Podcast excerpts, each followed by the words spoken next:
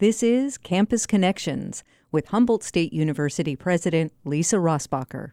Recent protests on college campuses across the country have heightened my interest in the history of student activism. I was a junior in high school when four students were killed at Kent State University in Ohio on May 4, 1970. This was a critical event in the history of both our country and higher education, and I've just read the recent book 67 Shots Kent State and the End of American Innocence by Howard Means.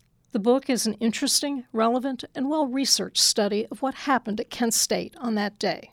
The author had access to extensive archives, and yet the book offers no clear message about what happened and how it could have been prevented.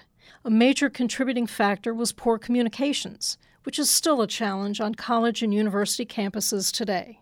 Limited planning was another issue. The university's only plan to address student protests was for the Highway Patrol to take over the campus. No one had thought about the governor calling in the National Guard, and so Kent State was unprepared for this scenario. Another factor was that the university's leadership, the president and all the vice presidents, were off campus when the noon protest rally was scheduled on campus that day. Ultimately, the administration of Kent State University was cited by a grand jury for being overly supportive of the students' right to dissent. Really? That's a bad thing?